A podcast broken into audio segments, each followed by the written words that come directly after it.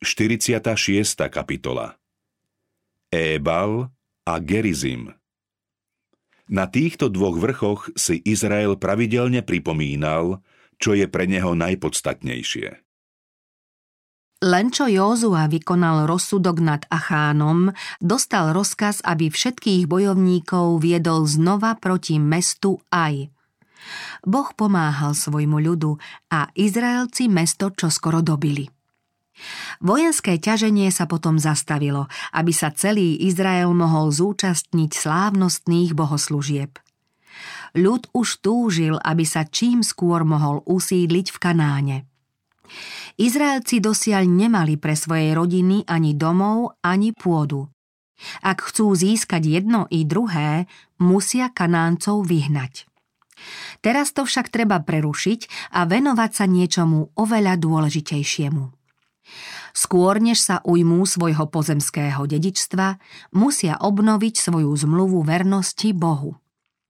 V posledných Mojžišových pokynoch bol dvojitý príkaz, podľa ktorého sa mali všetky kmene zhromaždiť v Sýcheme na vrchoch Ébal a Gerizim a tam slávnostne uznať Boží zákon.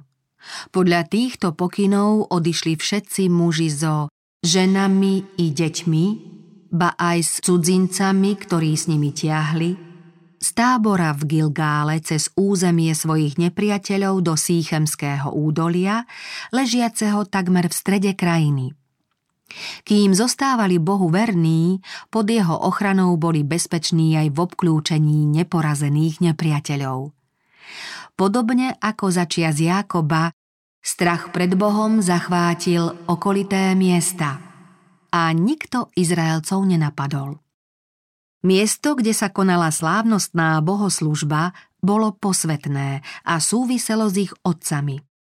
Abraham tam postavil svoj prvý oltár hospodinovi v kanánskej krajine. Tam táboril Abraham i Jákob. Jákob tam kúpil aj pozemok, do ktorého sa malo pochovať Jozefovo telo. Bola tam aj studňa, ktorú vykopal Jákob i dub, pod ktorým zahrabal modly svojej rodiny. Šlo o jedno z najkrajších miest a bolo vhodným dejiskom tej veľkolepej a dojímavej scény, ktorá sa tu mala odohrať. Nádherné údolie plné zelených lánov a olivových hájov, zavlažovaných vodou zo živých prameňov a ozdobených poľnými kvetinami, sa rozkladalo medzi vyprahnutými kopcami. Oproti údoliu sú vrchy Ébal a Gerizim, ktoré sa takmer dotýkajú a ktorých úpetia tvoria akúsi prirodzenú kazateľnicu. Každé slovo z jedného vrchu zreteľne počuť na druhom.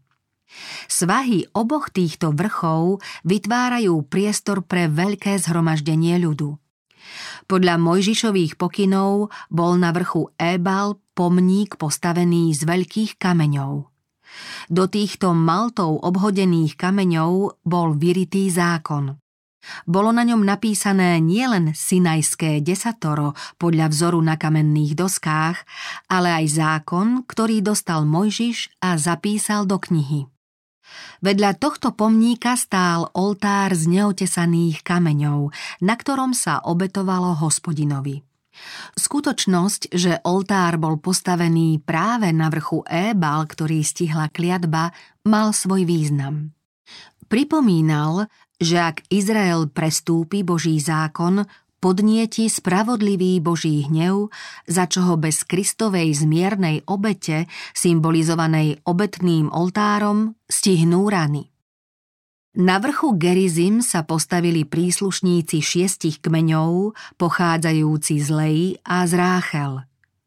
Príslušníci kmeňov pochádzajúcich z dievok spolu s potomkami Rúbenovými a Zebulúnovými vystúpili na vrch Ébal – Kňazi z truhlou zmluvy zaujali miesto v údolí medzi oboma vrchmi. Pri zvuku trúb zhromaždenie zmlklo a v hlbokom tichu Józua pri truhle zmluvy zoznámil celé toto mohutné zhromaždenie s požehnaniami, ktoré ich očakávajú, ak budú poslušne zachovávať Boží zákon. Všetky kmene na vrchu Gerizim odpovedali hlasitým Amen. Potom ich Józua oboznámil so zlorečenstvami, na čo príslušníci kmeňov na vrchu Ébal vyslovili tiež svoj súhlas. Z mnohotisícového zástupu zaznela akoby jediným hlasom slávna odpoveď. Potom Józua prečítal Boží zákon spolu s predpismi a ustanoveniami, ktoré im zanechal Mojžiš. Izrael počul zákon priamo z Božích úst zo Sinaja. Posvetné predpisy zákona, napísané Božou rukou, boli stále uložené v truhle. Teraz boli znova napísané tam, kde si ich mohol každý prečítať. Všetci mali možnosť zoznámiť sa s podmienkami zmluvy, podľa ktorých sa stávajú vlastníkmi Kanánu. Všetci mali potvrdiť, že podmienky zmluvy prijímajú a súhlasia s tým, že ak ich budú zachovávať, dostanú požehnania, no ak nebudú o ne dbať, zahynú. Zákon bol napísaný nielen na kameňoch pomníka, ale celému zhromaždeniu ho ešte prečítal sám Józua. Pred niekoľkými týždňami dal Mojžiš ľudu druhý záznam zákona, Deuteronomium, a Józua ho teraz prečítal znova. Józua čítal znenie zákona nielen pred izraelskými mužmi, ale aj pred ženami a deťmi. Bolo treba, aby aj ženy a deti poznali svoje povinnosti a plnili ich. Hospodin dal Izraelcom príkaz, ktorý sa týkal jeho prikázaní. Vložte si tieto moje slová do svojho srdca a do duše a priviažte si ich ako znamenia na svoje ruky. A budete ich mať ako pásku na čele medzi svojimi očami.